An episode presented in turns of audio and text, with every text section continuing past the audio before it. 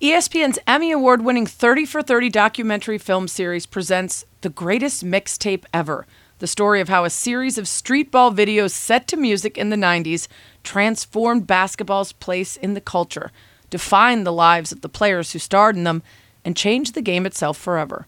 Starting June 1, stream on ESPN Plus and listen to the companion 30 for 30 podcast, A Streetball Mixtape, exploring the essence of streetball through a collection of legendary stories. Listen on Spotify or wherever you get your podcasts.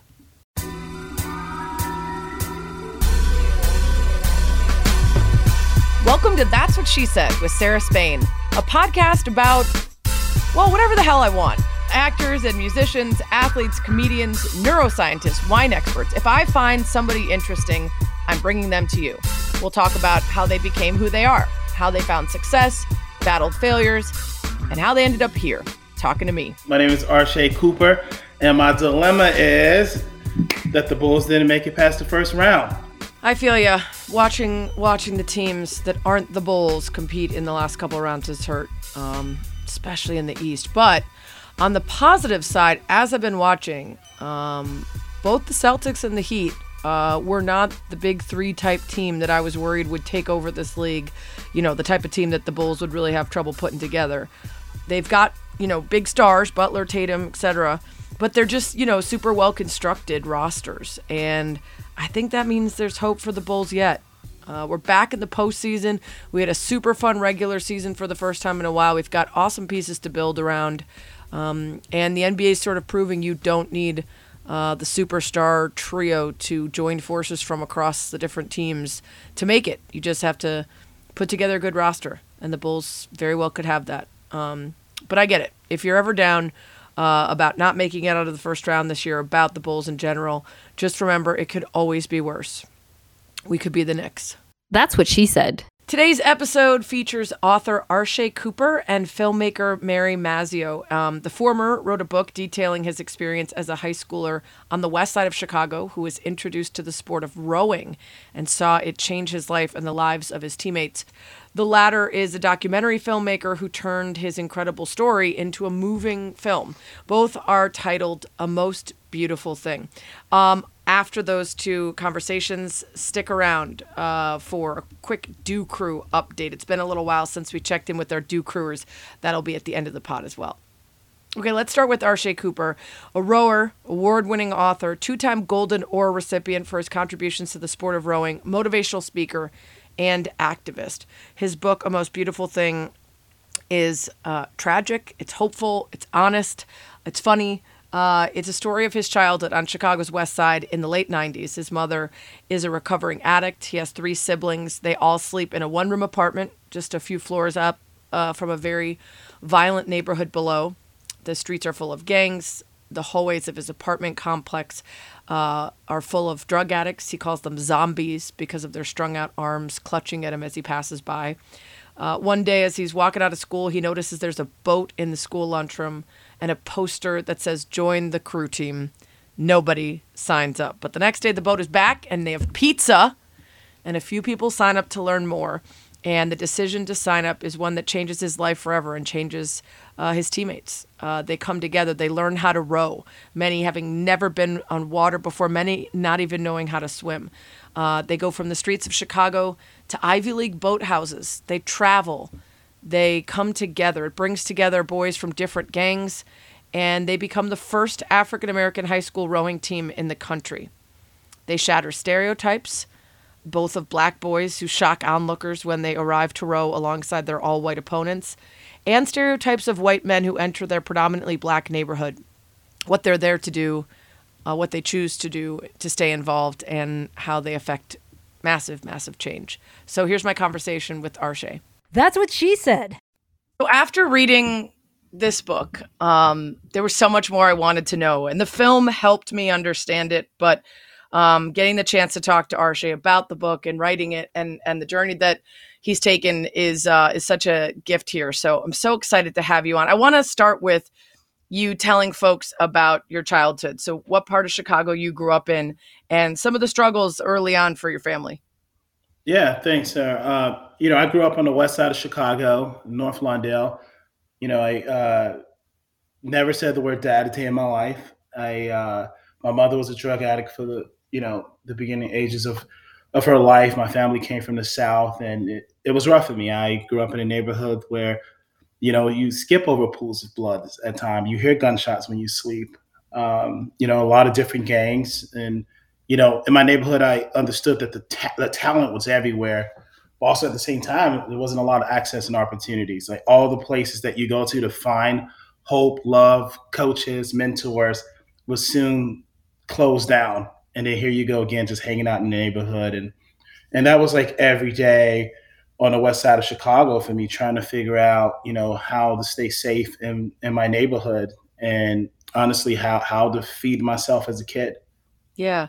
So dad wasn't around and mom had major addiction issues, especially when you were very young, that she reconciled with later and got help for. But, you know, when you're in those early years and you're growing up really fast, what do you think it was about you that made you different from other kids in terms of choosing a path of connection and bringing people together and trying to find opportunity versus accepting what a lot of other kids did, which is here are the things right in front of me that give me either protection or opportunity, which tended to be aligning with gangs or selling drugs or taking the opportunities that were first presented?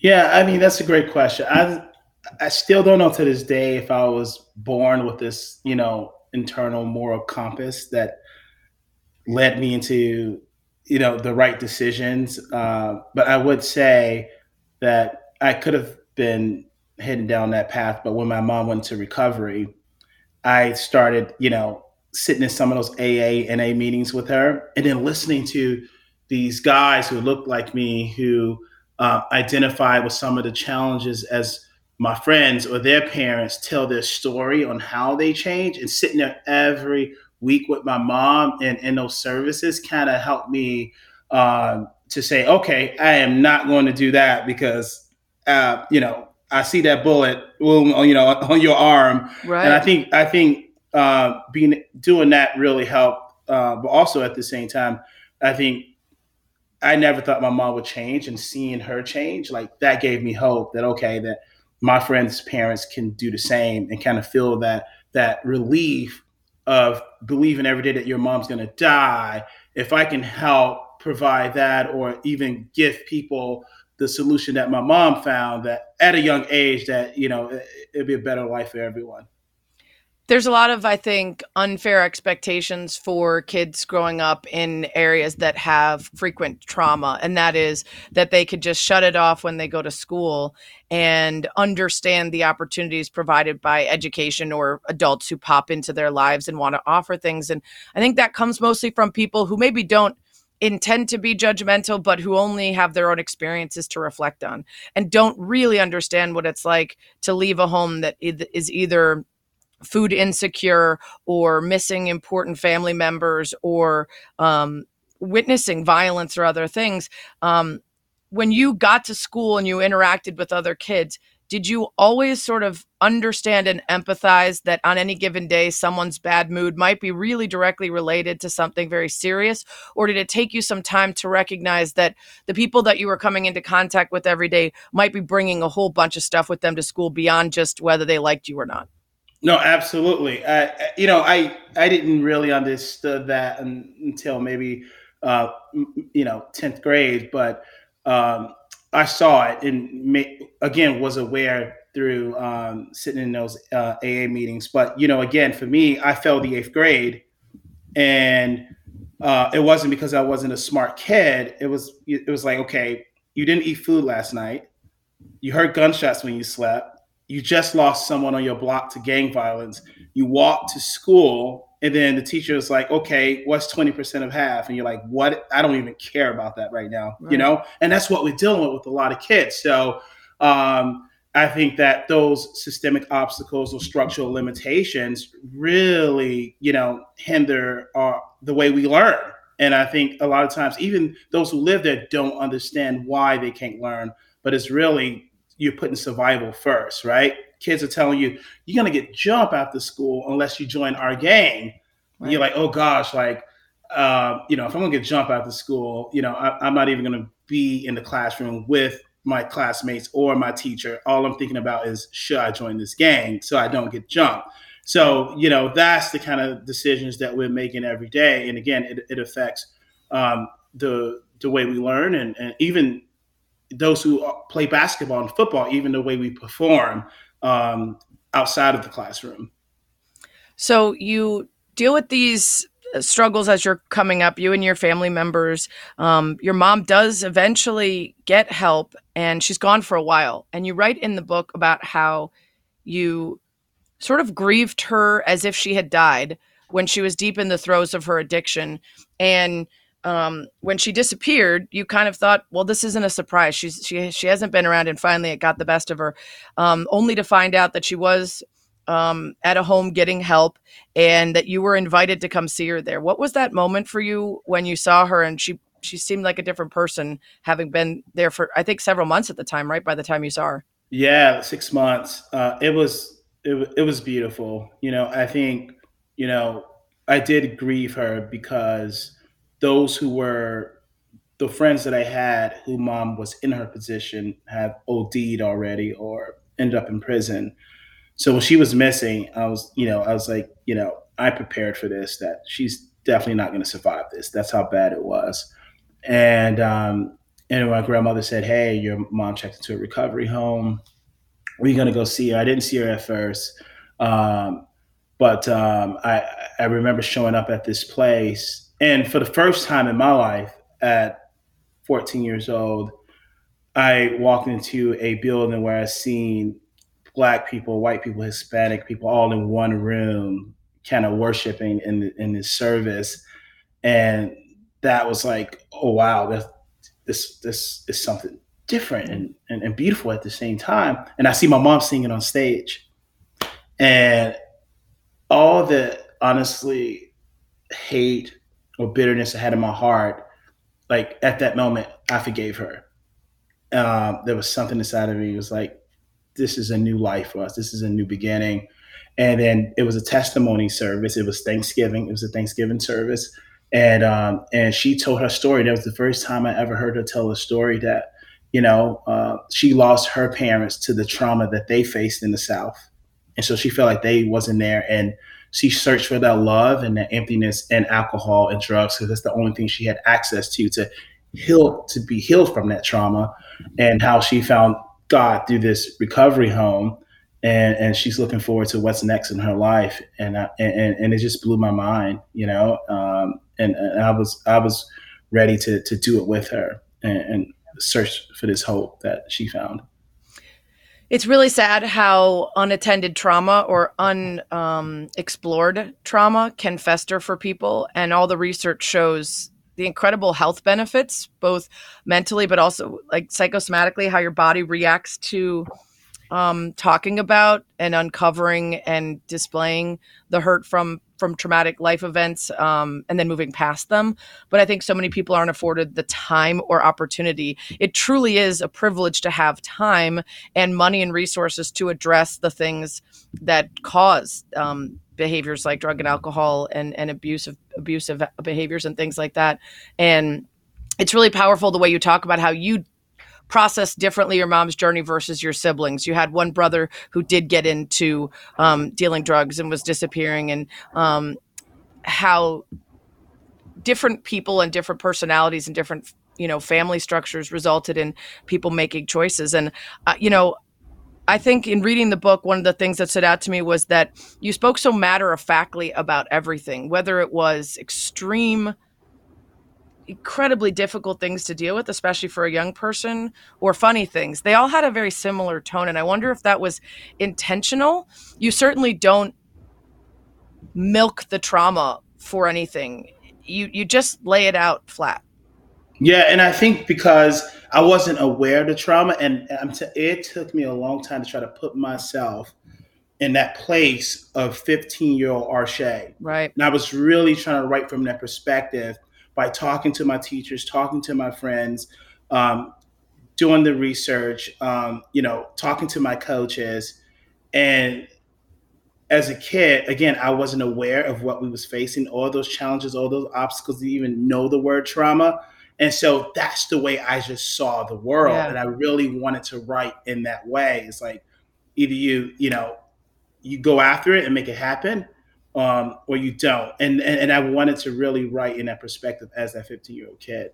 It's really powerful because it also then reads as very instructional. It feels like you want people who might be reading this to think like you and and process like you the results and consequences of actions in a way that is very clearly not strictly from the mouth of a 15 year old, but would speak to other 15 year olds. And I wonder, were you thinking about other kids on the west side or or, or impoverished areas or underserved areas um, reading this book when you, some of the lessons that you sort of deftly kind of put in there like well i knew that if i did this i wouldn't be able to x or y or if i made this choice then this might happen um because it feels like you you're hopeful about who might read it and and heed your advice Yeah, no, absolutely. You know, and I think too, thinking about like the books I read and in high school, like Catching a Rye, and, and hearing Holden's voice and the decision he he made and how thoughtful he was, and although that, that was fiction, I think for me because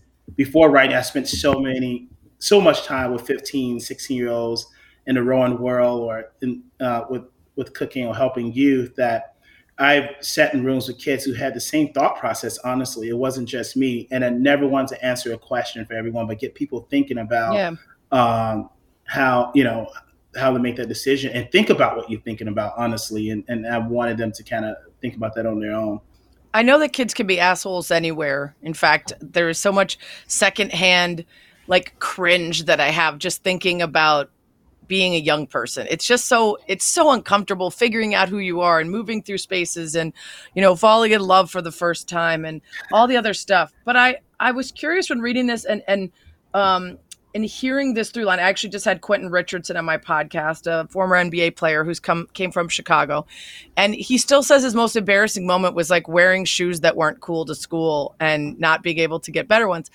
And I, I was reading, and I think it's such an adult perspective, and certainly it doesn't reflect kids being kids. But I wonder if you if you all had empathy for each other about your home lives and the struggles of parents needing to deal drugs or people not being home and available or money issues why there was still such a um, bullying aspect to whether you could wear the right clothes to school and show up with the right stuff I think that you know people articulate their pain as a kid through bullying, or for me, I articulated my pain through just being silent. Um, you know, seventh and eighth grade, but you know, I I, um, I, I I may be speaking to speak to fifty or sixty schools a year, and every time I mention having holes in my shoes, the kids who don't have the Jordans are laughing. You know, uh, because they they feel that pain, and that's the way. That's the only way um, that they feel like they don't have to think about is through laughter, through talk, through projecting, right? Um, that pain to someone to someone else, you know. And I think that's that's a part of it, you know. Um, and it sucks, uh, but I think it, it, it's the way that they don't have to think about themselves by really kind of talking about others, you know. And uh, that's that. Obviously, that's the, the one way I see it. I guess it's a matter of status too, regardless of how much you have, your ability to put someone else down for having even less. So if you're food insecure or insecure about your family or, or money or anything else, there's still other people you can find to have, you know, a dominance over, regardless of, of your struggles. And I guess empathy is something that certainly does take time. The older we I think the more we have empathy for the situations of others. All right, so I, I quickly want to go back to where I should have started, which is the original book was Sugar Water. And I was trying to figure out when I was reading about that how it was different. And in, in the end, it basically, uh, a most beautiful thing is a rewriting of that story um, with you know a, a, a, new publisher and stuff, right? Yeah. So Sugar Water was um, you know self-published. I didn't get a shot from any of the big publishing houses or the editors, and you know they all say, "Hey, did you know?" The first question was, "Did you win? Did you guys win national championship? Did you guys win gold medals?" and you know, and, and and it was devastating that every everyone said no. I was like, you know what? I'm going to write this book on my own. I'm going to self-publish, but I wanted to I want to show the world how we measure success. Like how do you get a group of guys from different gangs to form a brotherhood in a positive way? That's something that Chicago has been trying to solve for a long time. And that's a win, right? And yeah. to, to get kids who are afraid of the water uh, to find that place of safety through the water and it becomes that place of refuge. That was a win. And so I, you know, I I wanted to highlight those wins, and I wrote the book, and and then um, you know sold a lot of. I was out there hustling, sold a lot of books uh, through the self publishing world, and um, Mary Mazzio um, found the book, and and um, and and through that, um, every, you know, this agent heard about it and wanted to get it out there to the world, and so new publishing uh, house, new um, you know title, and and but same editors, book. maybe, yeah, yeah, yeah. Another day is here, and you're ready for it. What to wear? Check.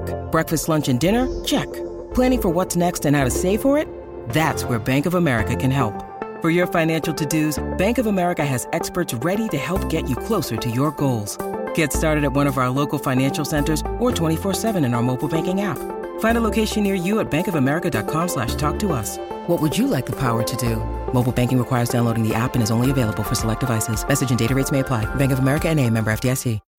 When you need mealtime inspiration, it's worth shopping Kroger, where you'll find over 30,000 mouth-watering choices that excite your inner foodie. And no matter what tasty choice you make, you'll enjoy our everyday low prices, plus extra ways to save, like digital coupons worth over $600 each week. You can also save up to $1 off per gallon at the pump with fuel points. More savings and more inspiring flavors make shopping Kroger worth it every time. Kroger, fresh for everyone. Fuel restrictions apply. In the book, one of the things that stands out is is your poem "Am I," and I will uh, I'll read it here for those who haven't read the book. Am I just skin that's brown or black? Am I born from love, lust, or crack?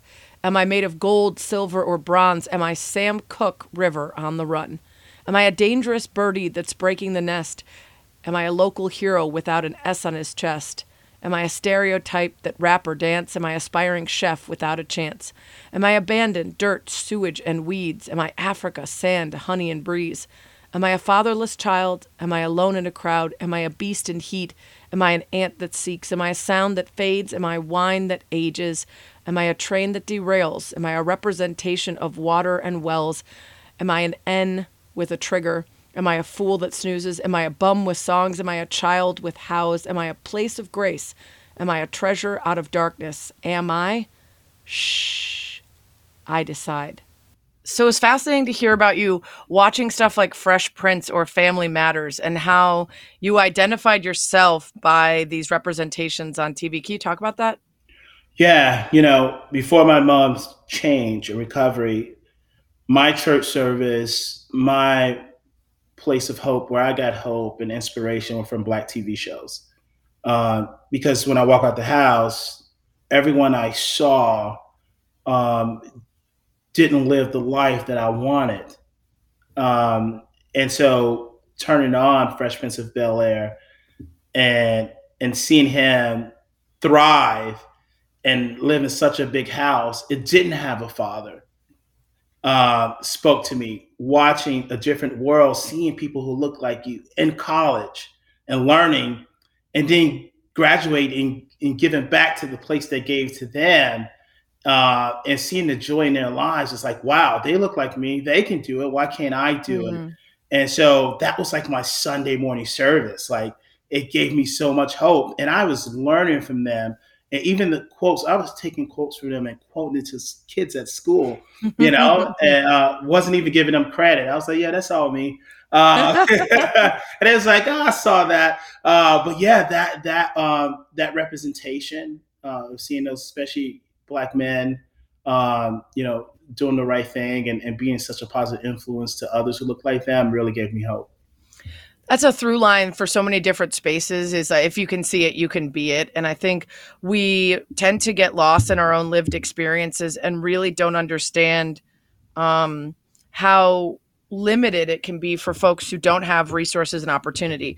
I'm on the board for this um, group called Embark here in Chicago, and we go into South and West Side high schools, and we actually replace a class during the day and do experiential learning where we try to um, encourage kids from those underserved areas to see things outside of their own neighborhoods. And some of the things that we've heard from these students are sort of mind blowing to someone who's used to the privilege of everything being open to them, whether that's that they live two miles from Lake Michigan and they've never seen it or the teacher brings in a fruit salad and one of the students doesn't know what a strawberry is because they're so used to living in a food desert that they don't see fresh food.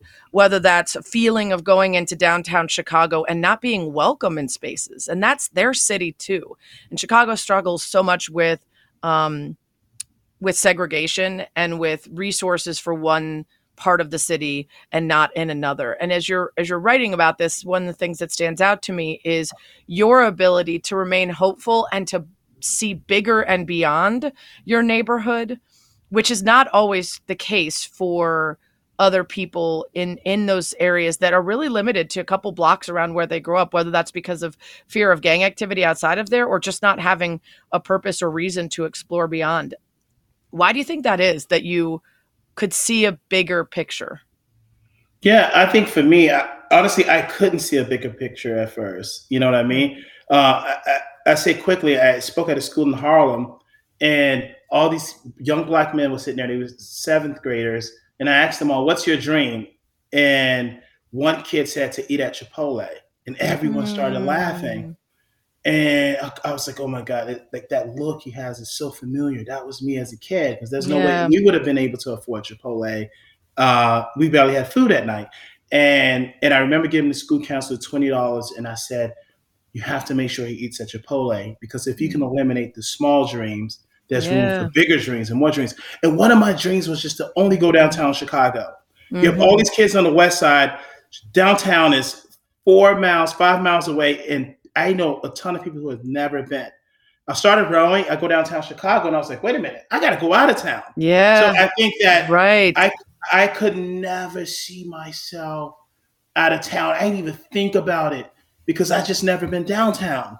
And so I think that a lot of times that you know we never have opportunities for these small dreams to be eliminated and so we can't see past that. But once like embark, uh, someone comes to your neighborhood and give you that opportunity, then you're able to see past that.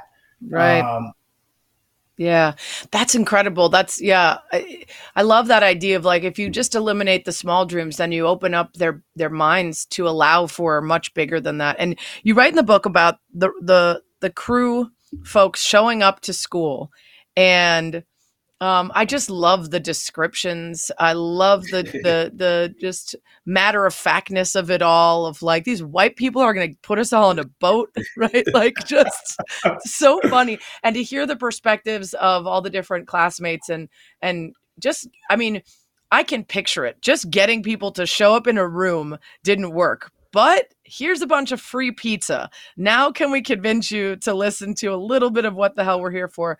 Um, so, take us back to the the first couple days of showing up and wanting to figure out what they were doing and why they were they were showing up at your school.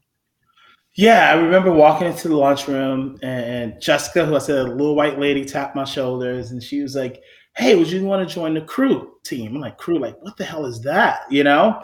You know, you're taught in Chicago. Working. You, yeah, yeah. I'm like, you know, you know, your parents tell you someone asks you to join a crew, run the other way as fast as you can. You know, uh, and I'm like, crew, like, what is that? And she said, let me show you. And behind this beautiful boat, I've never seen a boat before in person, was this TV monitor, and they was showing the Olympic Games. And I tell you, Sarah, it looked like an opportunity. But because no one on the screen looked like me or the world I was used to, I said no to the opportunity. Mm. And I walked away and everyone was like, hell no. Like, you know, I think it was Preston said, you know, he said, white people, stuff like that get you killed. You know what I mean? And so he was like, I, we're not doing that. We don't even swim. And, um, and so that first day, no one signed up. And it was the second day when I walked in and there was a long line of people signing up. And I was like, what is happening? And it was like free Chicago pizza if you sign up. and, and, you know, and for me, it was the pizza and, and this girl, Grace. And, uh, I decided to go to the info session uh, to find out what this rowing was all about. I do love that grace is sort of the through line that that that carries you throughout because it's such a it's such a common and relatable thing that all the things we do are sort of to, to impress someone, whether it's a parent or a friend or someone we have a crush on. There's always this other thing that's sort of also motivating in addition to curiosity or opportunity or anything else. So this guy, Ken Alpert, is behind this. He's a rower at UPenn. He makes a ton of money very young in the financial world.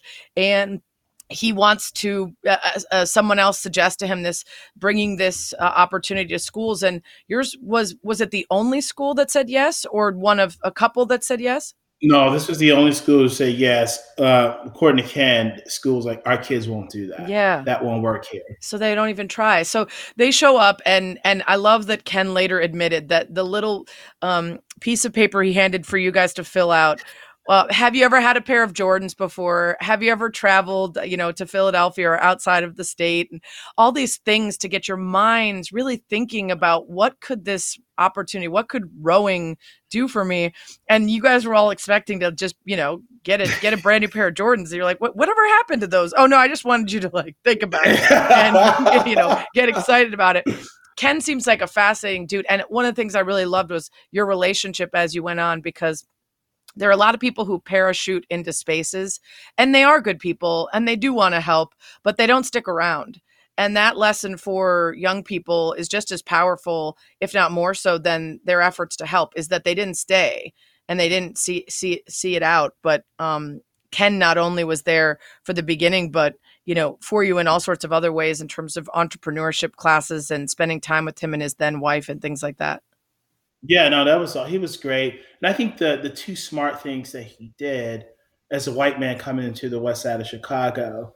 Uh, number one, he showed up at everyone's house before they joined the team to meet their families. Although some families didn't want him around, right? He showed he showed up and said, "This is who I am, and I want a relationship with you." Not sometimes people go into neighborhoods and they just give us your kids, and he wanted a relationship with the families. Yeah right? And uh, and when you can build a relationship with families and to try to help run your organization with also the ideas of families, you know, you thrive. You know what I mean? And I think the second thing was that was very smart was the representation of the coaches that were on the team. It wasn't just him. Now, first of all, having a woman coach, Jessica, she was so warm and welcoming. Most of us was raised by women. We felt comfortable with women. Right. So having a woman there, I mean, you know, I, I, I learned things from women that I felt like I didn't get from men. And so I think for a lot of guys, they were really, I mean, not just attracted to Jessica, but they love her warmth, right? And right. Her, her, her ability to kind of understand when we're going through things and when we're not. Like she was able to read things that I felt like men couldn't. And I think having Coach Victor, who was a black man, um, was being there, showed some of the parents that that were from the South that okay, I would do this because someone who looks like us and understand what it's like to be us um, can advocate for these kids in a space where no one looks like them. Right. Uh, so that helped with the trust. So the fact that the coaching staff, the leadership reflected the diversity in in, in, in the city overall, and and and uh, had a, you know was representative of everyone. I think made everyone feel a little bit more comfortable. We'll get right back to the interview, but first, what's your favorite word? My favorite word is hope. Hope, from the Old English hopian, to have the theological virtue of hope, hope for salvation, mercy, trust in God's word. Also, to have trust, have confidence, assume confidently or trust that something is or will be so. From the early 13th century, it also became used to wish for something, to desire. Hope. Great word. Speaking of great words, you're going to learn today. The word of the week is podsnappery. Podsnappery. One word, podsnappery. An attitude toward life marked by complacency and a refusal to accept and recognize unpleasant facts. Smug self satisfaction and a lack of interest in the affairs of others. Insular complacency and blinkered self satisfaction. The word comes from a Charles Dickens character named Mr. Podsnap, a complacent Philistine in the 1864 book Our Mutual Friend. when it came to the problems of the world, his motto was I don't want to know about it. I don't choose to discuss it. I don't admit it. Podsnappery, an attitude toward life marked by complacency and a refusal to recognize unpleasant facts. So, in a sentence, while podsnappery may be to blame for some who refuse to recognize the epidemic of gun violence in our country, evil may be a better word for the many who refuse to act on it. Now let's get back to the interview. You mentioned Ken going to people's houses. Can you tell us about the the teammate who because this is a fascinating twist and it's not the idea of not trusting white people or to your point people who just come and say here give me your kids. I promise i've got their best interests at mine right? And without talking to you or meeting you or getting to know you. But the teammate that you had whose dad overtly and would admittedly say that he hated all white people and that was why he did not want him involved. Yeah, it was uh, Malcolm's dad. Uh, you know, he, he's a Muslim. He's from the South, and uh, he did not like Ken. I don't want that dude in my house. I don't know what he wants. I don't know his intentions. You know, and at some point, Malcolm had to leave the team, right? And I remember being this kid, like, I don't understand. What are you talking? This is such a good opportunity. What the heck, man? That's not cool. And Malcolm had to sneak to practice, and um, but as I got older, you know, Malcolm Moms tell, tells the story. It's like, hey, like her brother was hung on a tree in a cell. Mm-hmm. You know what I mean? Like he experienced things that we couldn't even imagine. So that trauma uh, that he felt was like, I am. It came from a place of safety. Right. Like, I'm not delivering my kid to this space of like no one looks like them and it's growing. They underwater. You know what I mean? So I think that uh, was kind of his mindset um, at that time. Yeah. I mean, it's a very fair feeling to have looking at the history of America and then looking specifically at a space that is still, even in 1997 mm-hmm. when this happened, almost in completely lily white and yeah. privileged and condescending and you know not not all rowers not all crew. I'm not painting with a broad brush but of all the sports and the spaces it was one of the most limited in terms of diversity. And so you you understand a fear of of for your family and for your kid to to be a part of that. And you have a couple examples that you that you write about where um the idea of just going into these these these areas the way you were looked at, the way you were judged, the way people talked about you was a constant reminder um, that you were different. And the, the, very first race, the Chicago Regatta in '98, um, not only were the people white, but the boats were, and the reps were, yeah. the, the, the, outfit, the outfits were, the the uniforms were. Um, and I, that's another hilarious part that um, you you didn't want to dress like regular crew teams because you were blessed and everybody would see that. That was the line. We're too blessed for spandex shorts, if you get what I'm saying. Um, but but I do think like that's one of the buy-ins that comes later is okay, we're not going to wear the spandex, but we will wear shorter, tighter shorts because it'll help us be better. Um, you know, those are those moments where you put like the team and the competition ahead of vanity or otherwise that kind of reveal that you're coming together. Um, tell me about how you know so you know i want people to read the book and i want people to see how you end up being able to travel to different places and compete but then what you did with it after and so you wanted to be a cook and you were doing a lot of um, you were doing an internship and doing all of these things to set yourself up for a career as a chef and i think rowing sort of made you pivot right in figuring out how you wanted to make a difference yeah, definitely. It, it was the lessons that you learn on the water that I think helps you with those decisions uh, for your future. I think number one, the beauty of the sport is being out there on that water and it reducing the trauma that you get daily on the west side of Chicago. I mean, the fact that I, I tried out for football and I was pretty athletic, but I didn't like the way it made yeah. me feel, you know. And I love it's football. More, like, coach, like knock them dead, hitting, knock them dead. Yeah, yeah, yeah you know. And I'm like, peaceful. I, yeah, people always try to hit me, you know, like growing up. So I think the fact that it was non-combative, non-conflict, yeah, and you're downloading that serenity, and before it becomes a sport of competition, it becomes a sport of meditation. Right. And you're, it's really calming those storms that you go through every day and so I think number one, not thinking about the trauma, but like focusing on yourself, your breathing, moving well with others helps you to kind of look out to other possibilities. And then from there, you learn that, okay, I cannot do the work of eight. We need eight people to do the work of one, and we'll get there much faster. And that was almost the same uh, with being in the kitchen as a chef, that you can't move forward alone, that you have to rely on the talent of others to complete the task. And I think rowing teaches you to go after it, to take risk, right? To you know, we were afraid of the water, and you know, our coach was like, "You have to do it afraid." So every time you conquer this fear, life get a lot less scary. Traveling, mm-hmm. learning how to swim, being out there in open water, interacting with those who don't look like you. You know, like you, we so all the things that came with rowing uh, and the lessons from it really prepared and set us all up for success. You know, and um, and the beauty of it was that I think the number one lesson that they teach you when you start rowing is like leave the boathouse better than you yeah. found it, even if you didn't make the mess, right? And and so it, so when you do that every day and you're learning that discipline, it's like okay, that means I got to leave my teammates better than I found them. I got to leave my neighborhood better than I found it, even if I didn't make the mess, mm. right? Because it makes it better for the next group that's coming in. That's right. Know, the young children that um, uh, that that are being raised in, in our neighborhoods. And so uh, that discipline, that focus, working well with others, um, being able to just keep moving, even if you don't see the finish line.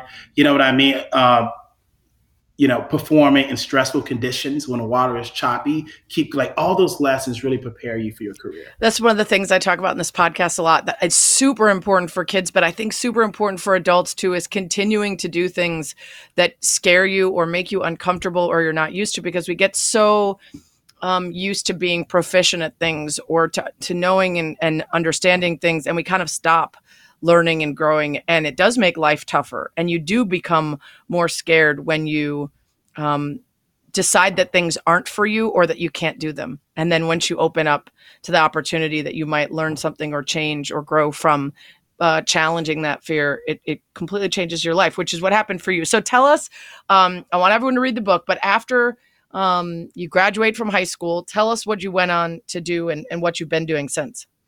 Yeah, I went to uh, Le Cordon Bleu first, and um, you know, and became a chef. I my first job was at Blackbird in Chicago, amazing restaurant, on Street, which yeah. is an amazing restaurant under Chef Paul, who's who's been awesome for me as a kid.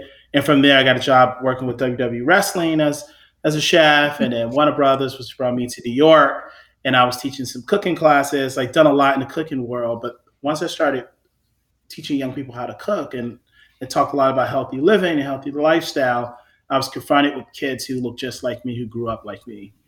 And it reminded me of the, the story that saved my life, the sport that saved my life. And I wanted to get back into the sport and give that gift to others. Um, and so that's when I wrote the book. That's when I started uh, helping people created a blueprint on how to start a rowing program in under-resourced communities and start helping people start their, you know, launch their team. Um, and Mary Mazzio found me. Um, you know, we got together with Common and Grant Hill and uh, the Winklevoss twins and Dwyane Wade and put this film out there to the world. And um, since then, we created a most beautiful thing inclusion fund. And this year alone, we introduced uh, 2,000 kids to the sport Amazing. of rowing, uh, which is awesome. We had this huge event, Sarah, in Chicago this past September 11th uh, with the Obama Foundation, with the Chicago Sky team, and um, and we put a lot of kids on the water, which was amazing. Um, and that's kind of what I'm up to. That's so days. cool. The movie was was really fascinating because you you you went back to tell the story of of how it all began but then we're looking at these these guys 20 years later and you're moving your bodies again and the muscle memory of trying to get back to to the the ergs and and and the boats. Um, and and also you know what had happened to the people since um, you know alvin went to jail and we learned about alvin's sister and the abuse that she had faced and some of the things that contributed to his life and who he was. Um, we we learned about um, deaths and and setbacks and things that had happened and i think that's super important too because a lot of these stories to your point at the very beginning you pitch the book and they're like well if you didn't win i guess you know uh, not worth telling. And what you want to share is that it's not the end if somebody learns great lessons, becomes better, and then still makes a bad choice and ends up in jail or or needs to come out of a bad a bad time in their life. Um, that that's still a story worth telling and bringing them back together, and then eventually having all of you row with the police was such a profound, controversial, difficult but profound moment.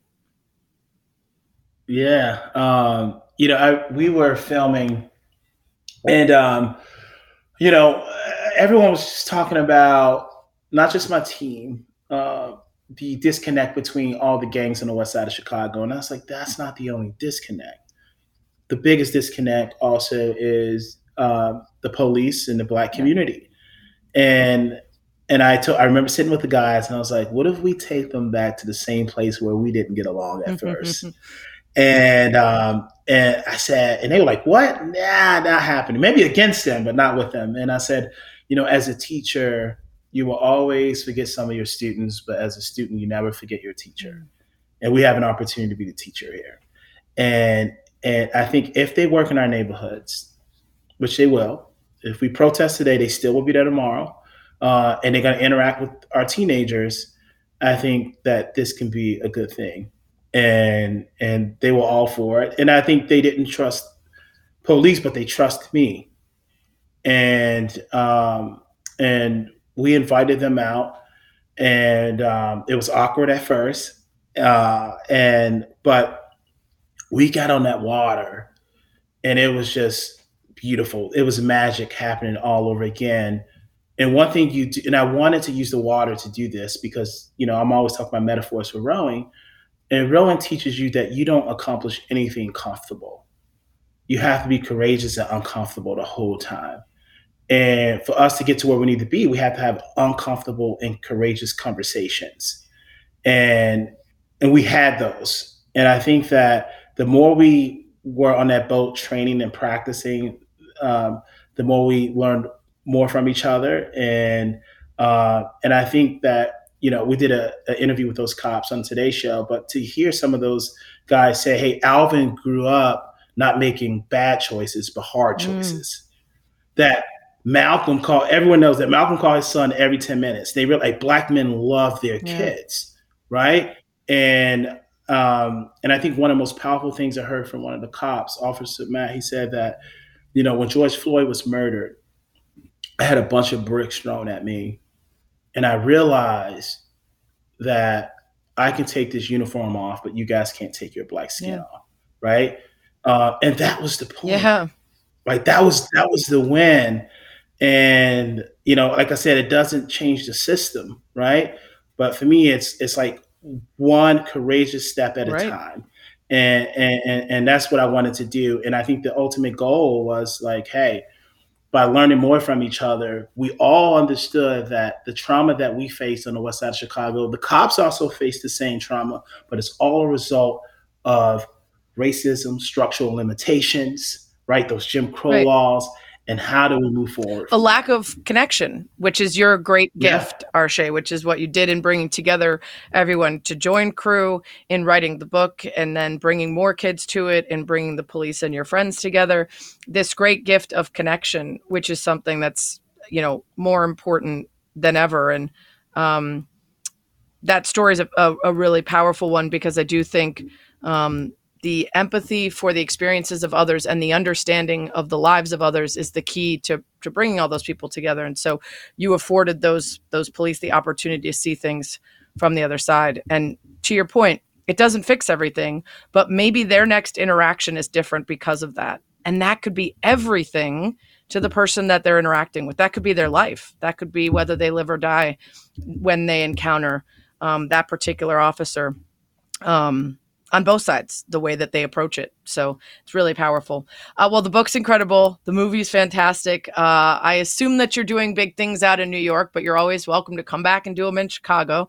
Um, and you know let us know. Keep us updated on on what's next and the next big thing you're you're putting together because i'm sure lots of people would like to support it. Yeah and i would love to get you out on the yeah. water with the kids next that would be amazing I've always wanted to. They tried to get me to do it at, at Cornell, which is of course a, a big place for crew, and I was already spoken for by the track team. I was already I was already spoken for, but um, I would love to do it. That'd be great.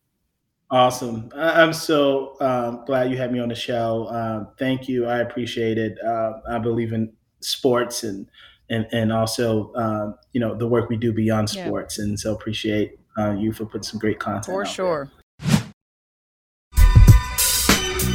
Now let's hear from Mary Mazzio, American documentary filmmaker, attorney, and a rower for the 92 Olympic U.S. team.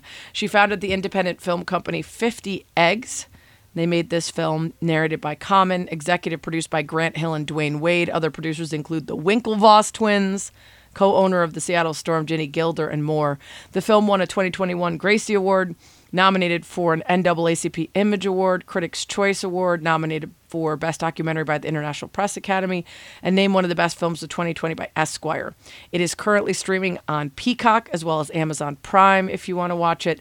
20 years after the events of the book, the documentary reunites the young men to race again, not only to celebrate the founding of their team, but the fact that they're still alive and together. It's really fantastic. Here's my conversation with Mary. That's what she said.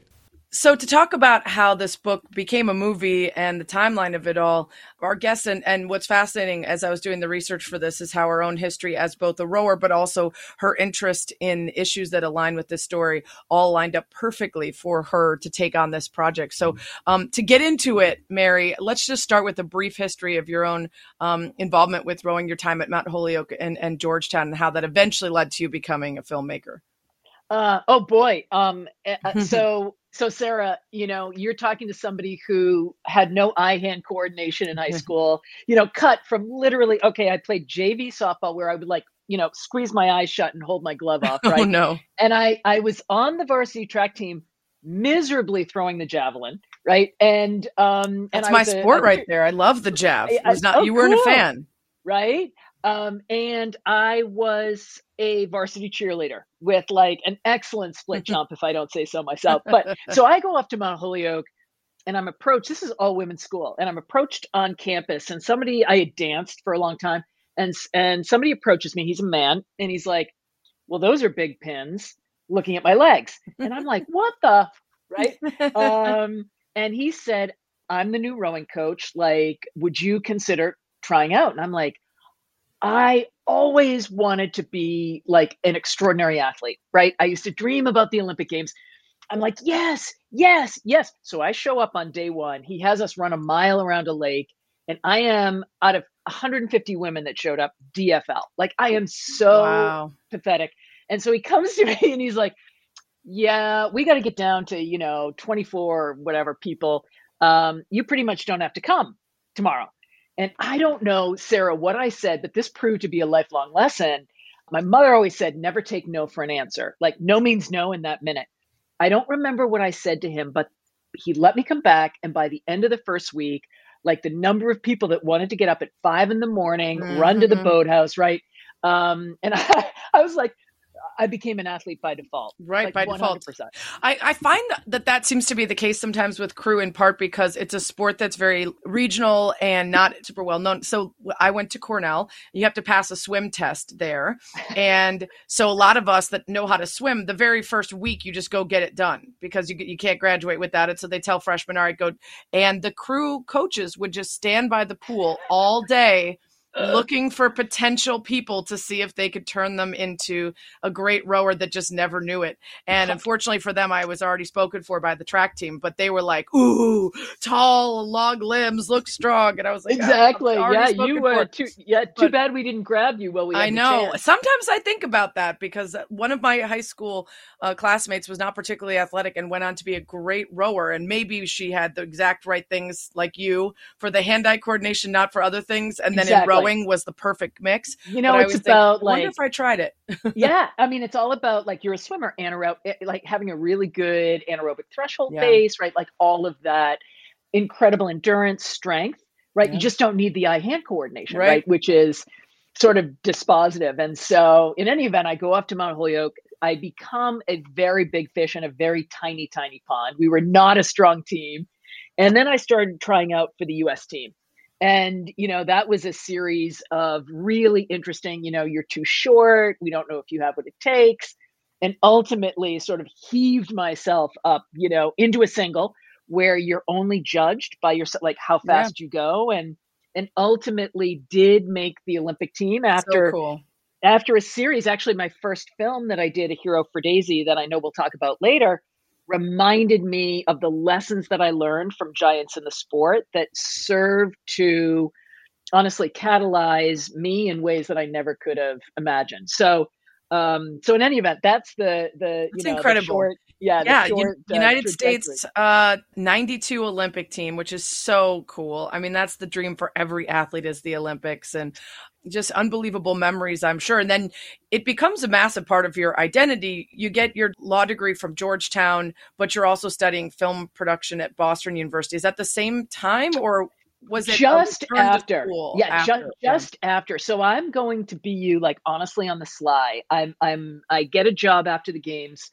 I'm working for a law firm, you know, killer hours, but I had in the back of my head this idea um, and I know, Sarah, you'd appreciate that when you looked around, like how women were articulated, mm-hmm. you to have value, it was about being blonde, leggy, you know, mostly two dimensional and certainly not controversial or opinionated. And and I was, you know, shortly thereafter, when I fir- made my first film, I was pregnant with a little girl, and I was like, okay, she's not going to be leggy or blonde. Mm-hmm. And it's so important for her to know that she can go out and get dirty and sweaty and explore her limits for who she is and what she can become rather than what she looks like. Yeah. And so that was the birth of my very first film, which happened to be, you know, the back backdrop, of course, was the sport that I love, rowing. So I, I love too, and in listening to some of your interviews in, in other places, you talked about how your law um, really led you to wanting to fix issues. You looked across neighborhoods and landscapes in which you lived and saw inequalities that you wanted to solve legally and you understood the importance of the law for those things but also it sort of ended up pivoting you into the storytelling act of finding and, and seeking out equality and creating policy change by convincing people using specific stories instead of broader policy which is like a fascinating kind of pivot point for you. Well it became you know i was doing a lot of like work for indigent tenants and people getting kicked out of and, and it started when i was in law school at georgetown I'm paying what two or three hundred dollars, right? I'm living with a bunch of students in this group house. It's in it's a beautiful home, right? It's safe, and and I am representing tenants, um, primarily African American, that are uh, paying 800 850 at, at that time. This is now 20 whatever years ago, for rat infested, no heat, hmm. barely any running water, and you saw the profound inequality, right? Like it was so visible. And I'd show up at court and I, yes, I would I would save them from being evicted or I would get them some money or or or but I felt like every time I showed up in court it was the same story but a different face. And you know you you feel a sense of satisfaction like how am I using my privilege how am I using my tools in service to others but I felt like after some period of time I was like I'm not changing any policy. Like I'm having no impact right. in any material way. You're picking like, them off one I... at a time Precisely. instead of changing the future for the next one, so you don't have to keep you know exactly exactly. Yeah so i mean that's that's fascinating and and so all of this sort of comes together um and and like you said your first doc is a hero for daisy and actually first aired on i believe espn classic was the first home espn classic yep espn 2 i think we had yep. a number of rolling you know yeah it was the it was and and honestly for espn to have picked it up you, you know you think about this most of the material there was no espnw back then right? Mm-hmm. It was mostly male driven you know content and sport and the and team, espn produced. Usually it's our own content that we create yeah. and lay and, and, roll out of our own film crew and and film department but this was your own project. Yeah and and what espn did is they created a wrap with like pat Summitt, robin roberts i think billie jean king was involved and highlighted the importance of Title IX. And so consequently, we came back and did another project, right? And this this was about mothers called Apple Pie with ESPN. But I very much um, appreciate uh, the support that ESPN showed in those early days, and that really helped to honestly Sarah launched my career. Yeah. You know, it, it gives you credibility, it gives you a platform, a home. Um, and I remember the team said, Mary, we got such great viewer feedback. Let's do another. Yeah. And that was extraordinary for, Well, a, for a go girl story, right? I was Uh, going to say, but also like to your point, you're pivoting to this kind of newish space, and you're taking all the tools that you've got, and it's certainly a story that you know because you, it, the the movie was about um, Olympic rower Chris Ernst and the Yale female crew team. They were protesting uh, the lack of um, equal boathouse um, access and resources that they were getting to the men's team at Yale, and this was around uh, shortly after Title IX, and so they realized that they could use this law to advocate for themselves, and they did so in a really dramatic way, arriving at the athletic director's office fully nude with Title IX and all sorts of things written all Blue over their bodies. Yeah, to say that our bodies are are are the thing that you are sort of ruling on when you say that we're not deserving of showers in a boathouse and not getting hypothermia on the bus while we wait for the, the boys to do everything.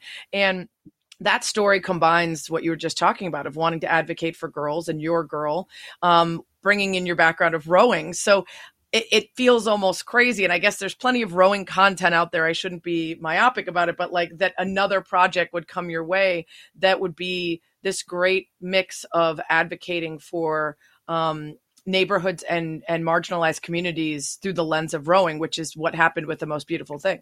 True, true, true. And before we segue to a most beautiful thing, I just have to add a couple of like things happened around a hero for Daisy that for me, like you said before, the power of story.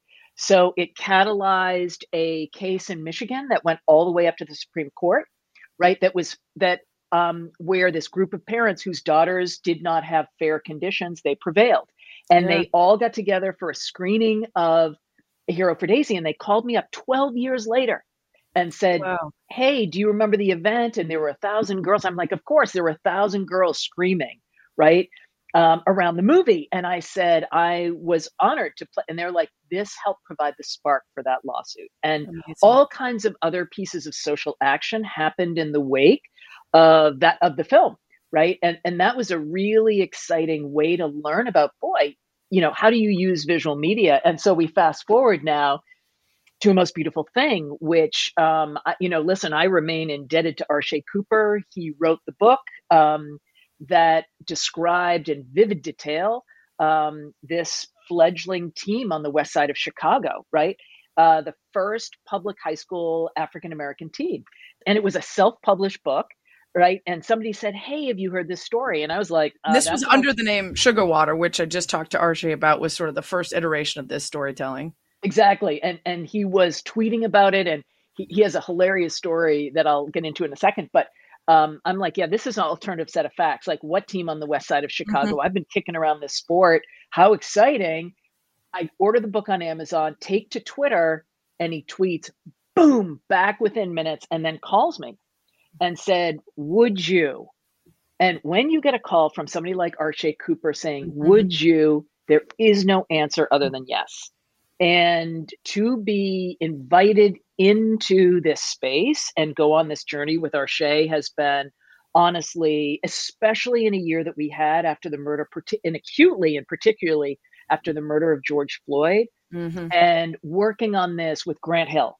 Grant and I are now working on a new project, but to work with this with Grant, with uh, Dwyane Wade, of course, with Common. Yeah, there was a Um, wild list at the end there. The Winklevosses, which of course we all most know from the Facebook movie. You uh, know, Ginny and- Gilder, who's one of the owners of the Seattle Storm, who was part of that Yale crew team uh, that that stripped down and, and advocated for themselves. Like, there's quite a list of, of really high end folks involved with this project. You know, Bill McNabb, who was a Dartmouth or he ran Vanguard, and Bill Hudson, who was a Princeton or, right? And so we had extraordinary support um, for a most beautiful thing and, and a wide variety um, you know of people coming in. And that was really exciting to be able to explore the notion of privilege and access and opportunity but to do so in a way that um, was so resonant right in the year that it came out. And it was scary sarah. Like you know, we were going to debut at South by Southwest, and we had all kinds in a, a theatrical run in 20 cities, and then COVID hit.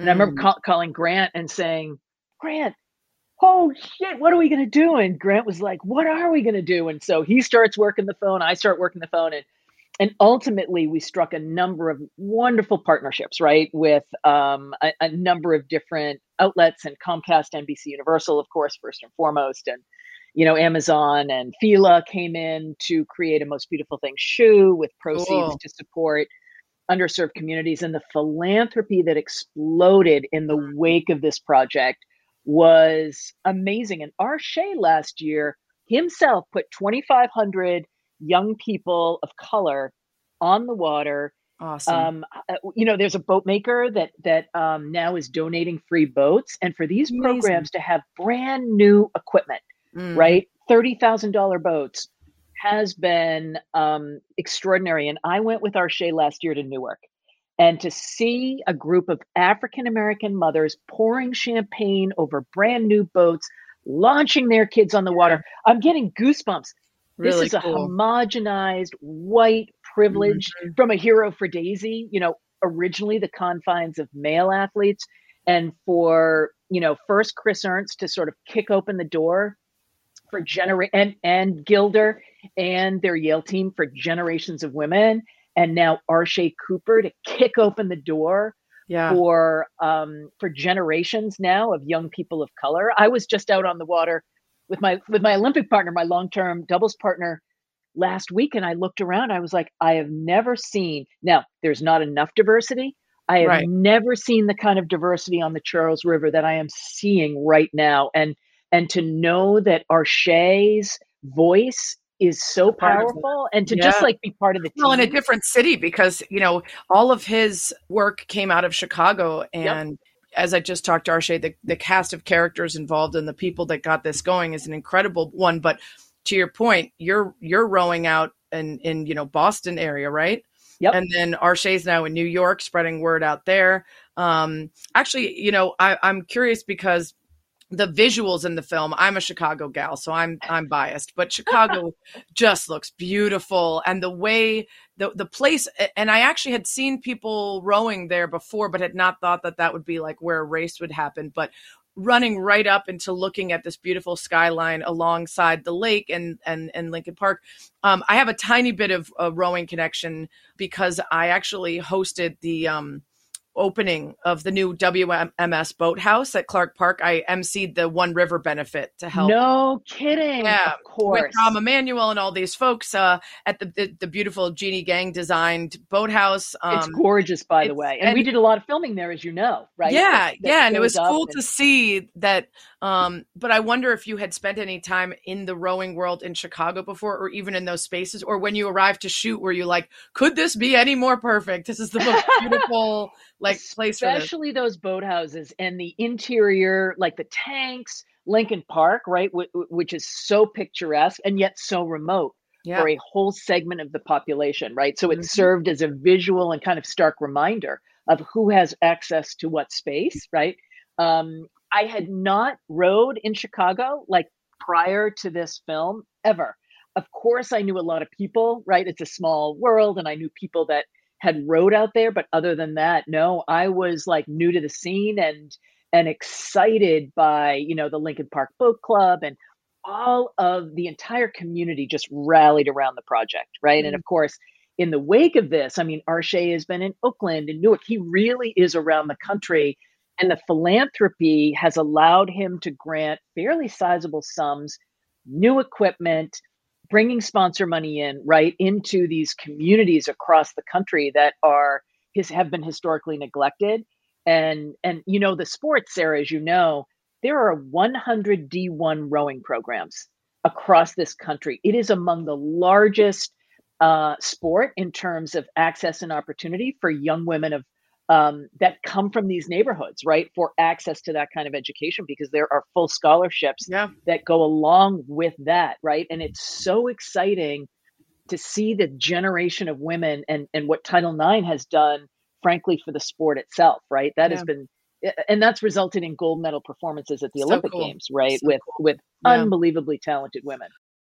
I really recommend that people read the book first because there's a magic to imagining everything and seeing everything in your head and then watching the film and putting faces to the names and and learning more about it. And there's some epitaphs in the movie that were not in the book that you learn a little bit more and get into more detail about some of the issues but uh, the the film was really um, useful to me because the anatomy of a crab um, when you read about a crab, you understand the idea of like, oh, the paddle, the oar got too deep, and now you can't push up against the weight of the water.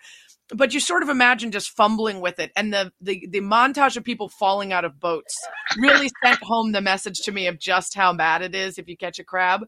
Um, so that was really fascinating, and I think um, again being able to see the faces of the people talking about what it did for them and their families, and I wonder for you you know, coming into Chicago, there is such an incredible divide. It is one of the most segregated big cities in the country. And I work with a group called Embark that works with West and South Side underserved Chicago high schoolers. And we do experiential learning where we literally take them into spaces that they don't otherwise go to, just like rowing, to learn about something and expose them to something that they may fall in love with and be passionate about and want to pursue. And some of those students live two miles from Lake Michigan and they've never seen it. They exactly. have a teacher who brings fruit salad to class, and they literally one student couldn't recognize a strawberry because food deserts and the kind of opportunities that they're offered. And I wonder for you going into spaces on the west side and filming and getting involved with those families, um, what was the biggest takeaway for you?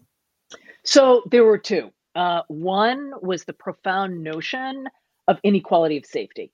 And very few people talk about what that means. You talk about, you mm. hear about income inequality.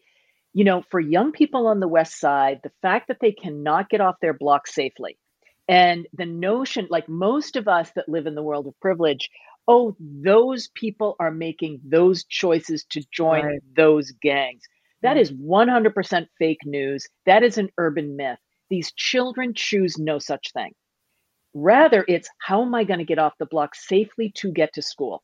I think that was really profound. And then, of course, speaking to the families, this idea and notion of intergenerational trauma that a lot of people will say, oh, terrible things happened 400 years ago. Well, no, 400 years ago was just the beginning. It is on and on and on. And Arshay, of course, speaks to this, these issues that affect uh, African American communities like the West Side and then, you know, as the film's coming out, you have the murder of George Floyd.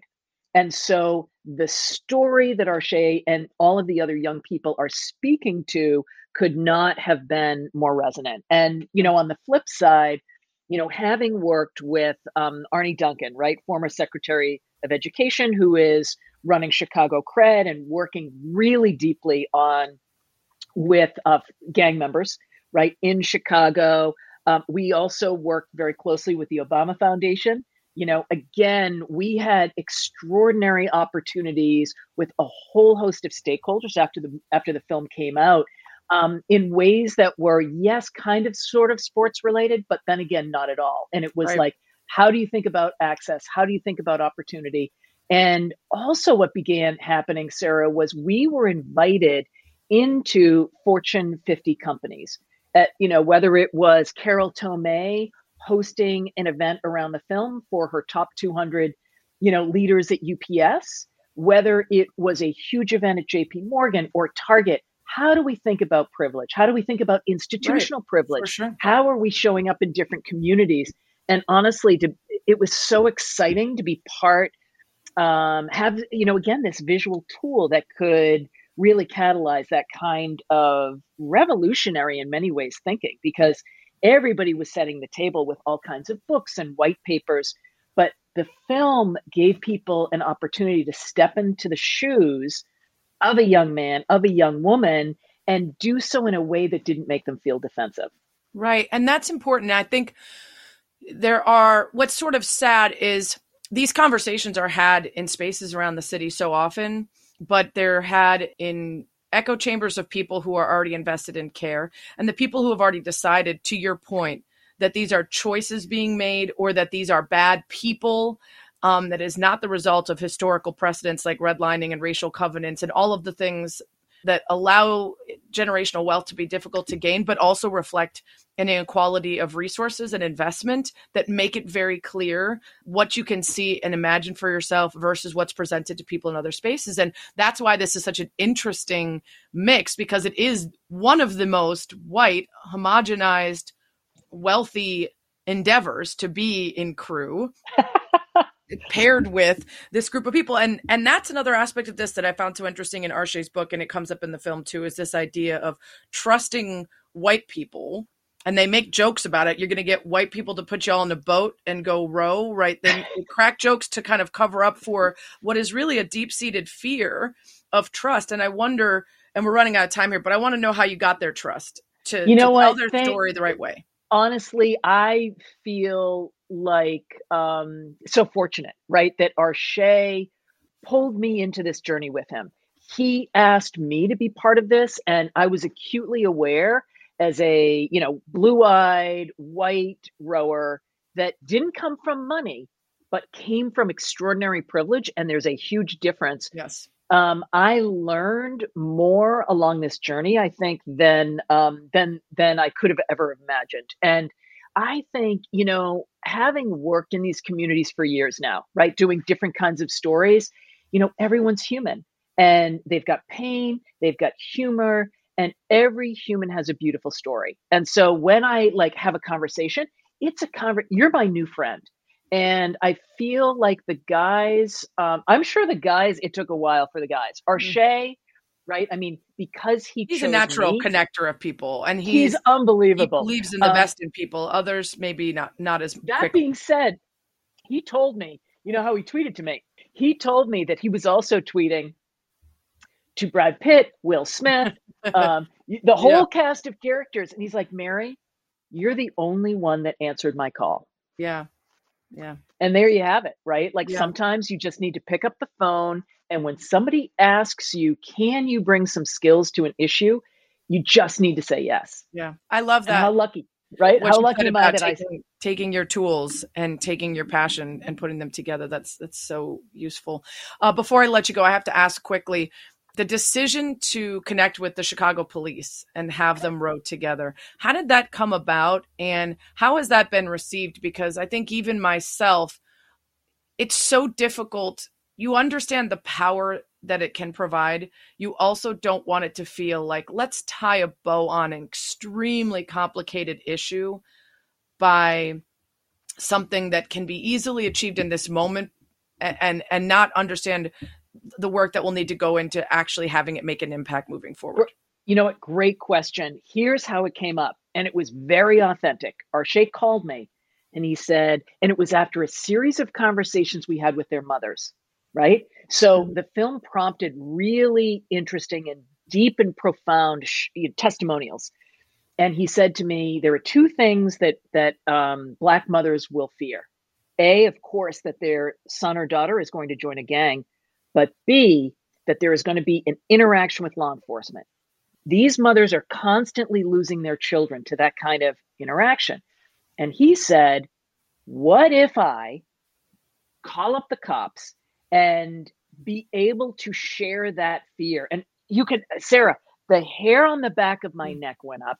And I said, Arshay, you know, I, I, I was almost speechless. And, and Arshay said, I know it could be deemed controversial for a number of different reasons, but you have to look at Arshay Cooper. When he, he, as a young man, he was thrown down on a police car, arrested, hauled down to the station. He sees the cop that arrested him. He's 17 years old. He sees him when he's working at Starbucks as a barista. He hands him a latte and says, You know, I really am a good kid.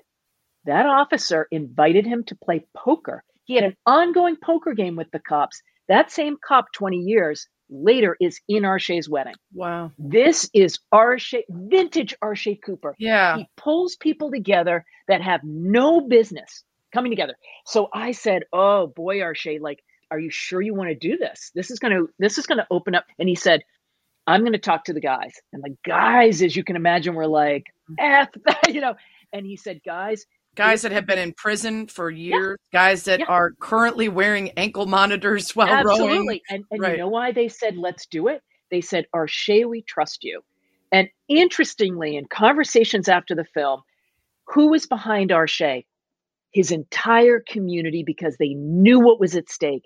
And his starting point was if you know our names, you may be less likely to draw a, a gun. Yeah. And so I think what he did was so brave, yeah. so profound, and he's been challenged, but mostly by people who don't come from neighborhoods like he comes from. And and he is really hearing him speak on this has literally reduced me to tears. And and Grant Hill as well, right? Because it was a very deliberate thought process on Arshay's part and how exciting that he was able to do that. And when do you ever see a piece of media where young men from the neighborhood are teaching Yeah. and they're being the instructors Yep. and they are in a position of authority? And the right? police, uh, at least one, was very nervous and uncomfortable because he didn't know what the hell he was doing. And so to have this unexpected twist of now it's this West Side former gang member teaching a police officer how to row. Like of Crazy. all, a white police officer is learning how to do crew Crazy. from a West Side. Yeah, it, it's great. And I do think there's so many conversations in Chicago about connecting neighborhoods with the people who patrol them in order to recognize the humanity there and to connect on a human level so that in those instances where something comes up, you are treating people like human beings instead of reacting out of fear or judgment. And so this is a tremendous way to actually visualize that and see it happening. Um, and of course, the important thing then is to take those relationships and keep fostering them and spreading out to to more people within the community and, and more people within the police force. Um, this was such a great conversation. I I encourage people to watch it. They can stream a most beautiful thing on Amazon. And uh, is, are there other ways to access it, or is that the best? yeah it's right also um it's streaming on peacock as well um and if you don't get amazon or peacock it's on um, come to our website 50eggs.com or a mostbeautifulthing.com and it's basically i think it's on apple and it's basically on every platform now Great. Um, and then a hero for daisy we have just remastered to 4k and you can find that on 50eggs.com or a herofordaisy.com and we're so excited a number of conversations are happening around the film of course as we approach the 50th anniversary this year and and for the film to catalyze and be originally with espn and then featured in the new four part title ix documentary right where the Yeah. producers were like yeah we know about the story because we saw a hero for daisy it all comes full circle and really appreciate again the early support of your your pal sarah at espn Yeah. Well, it's a great teaser because next month we're going to have a whole bunch of content about that documentary in Title IX in celebration of the 50th anniversary. Thanks so much, Mary. all right great to see you sarah That's what she said. Oh, yeah. One more thing. This is a place for rants, raves, everything in between. Tell you what to read, listen to, think about, watch. This week, we got a Do Crew update. First in a while. Let's first hear from our ukulele player, Melissa, who is crushing it.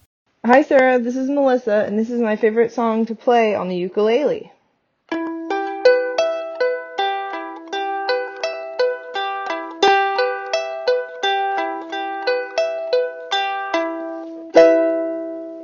Thanks for the push to do this.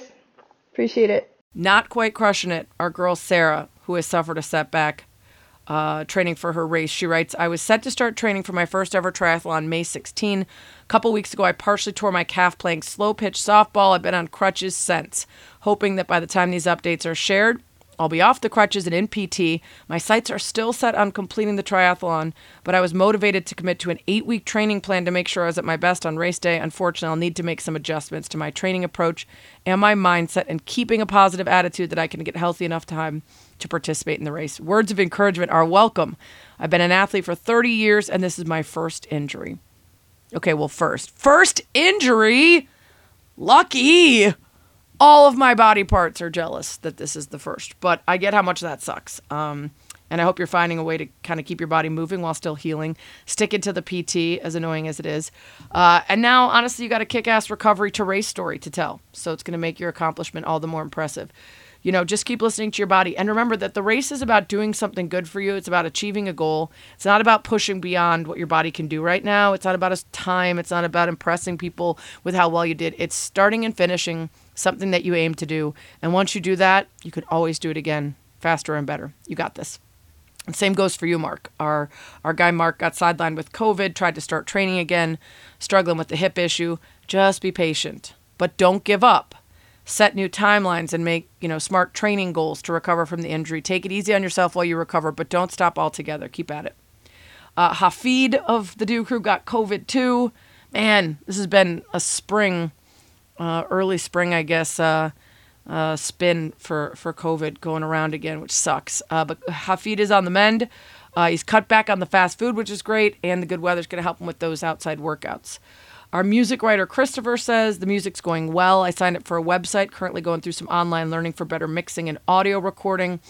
Uh, has a song and video ready for uploading, but keeps getting blocked by YouTube bots for copyright infringement. Trying to figure out how to get something posted. If anyone listening has a tip on dealing with that sort of thing, you can message me on Twitter at Sarah Spain. Email me spain2323 at gmail and I'll I'll shoot Christopher over a message uh, with your help if you got tips.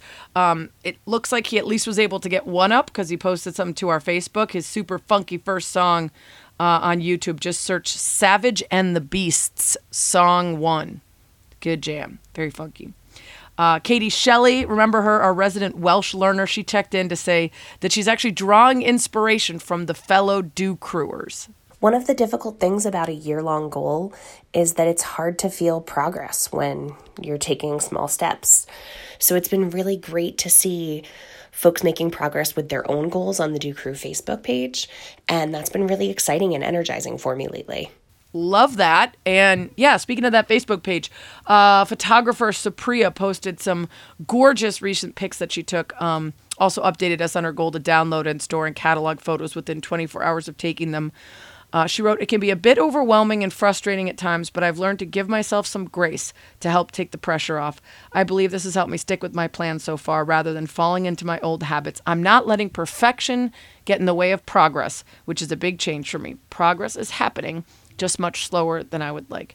So she's going to continue to learn some new skills, seek out a mentor to accelerate learning, diving into some books and videos and resources to uh, to help learn and applying for a grant and a membership. Love that. Um, and that is such a great, great, great message. Do not let perfection get in the way of progress. A lot of people give up on their goals or their habit changes when they have a little setback. Can't do that. You just got to stick with it. It doesn't have to be a perfect straight line to get to where you want to go. Uh, we got great news from Douglas. Said his ongoing search for physical and mental balance took a big step forward the past couple of weeks. Took his first extended vacation in over a year, taking on uh, on on campus mental health resources like support groups and research studies, using those to his advantage. Um, and said, "I think my mentality has been slowly shifting more towards self care than it has in the past, and I credit the Do Crew with helping that shift." For instance, I've always used my unused vacation time as a makeshift severance package if I should lose my job for any reason. I think that comes from me entering the first workforce almost exactly when the 08 financial crash and start of the recession happened. Always had in the back of my mind that my position could be let go at a moment's notice and I would be effectively screwed. So I always thought to try and accrue as much vacation time as possible. The pandemic really helped my perspective on this, showing I could be more quote unquote selfish with self care. And ultimately, being part of the Do Crew is to fuel that accountability to accomplish the goal at hand. I love that. I absolutely love that. It's always good to plan for the future, but you can't just keep putting off those moments that you need right now to be happy in the now in case something goes wrong. You will deal with that when you come to it, if you come to it, but make sure you take that time for yourself now.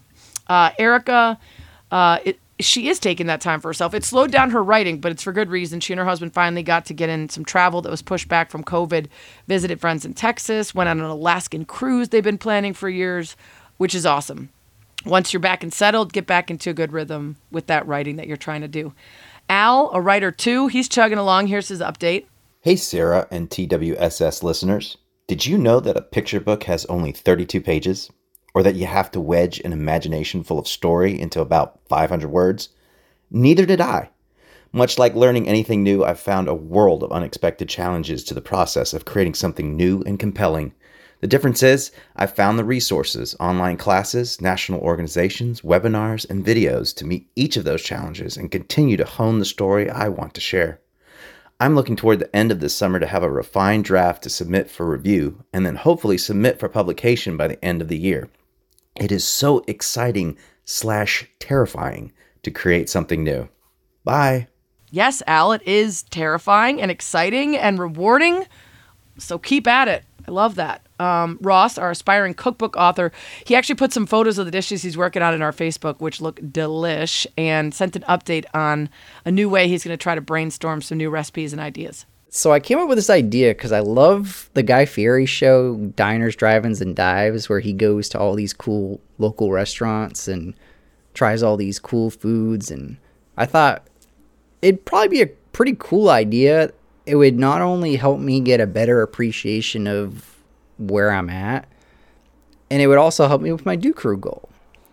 So I started making a little bucket list of places that Yelp and local websites say that are really good, and I'm pretty excited to start going to some of these places this weekend and trying a couple things, make bringing my goofy little notebook with me, and hopefully I can steal something. That is awesome. Um, again, just can't take the now for granted. Even if you have plans to move or move on from something, you, you can't burn the day waiting for what's next. Explore, adventure, learn, get out there, make it happen now so that you don't regret those killed days later because you can, can always do those things when you move or when you move on, but that doesn't prevent you from making the most of where you are now and what's going on in your life now. Uh, love the updates. Keep them coming, people. Uh, you can always tweet me at Sarah Spain if you got guest suggestions, dilemmas, or more. You could always go to the iTunes or podcast app, subscribe or follow. That's what she said with Sarah Spain. Rate it five stars, please. Give me a nice review. Uh, thanks, as always, for lasting about an hour with me. That's what she said.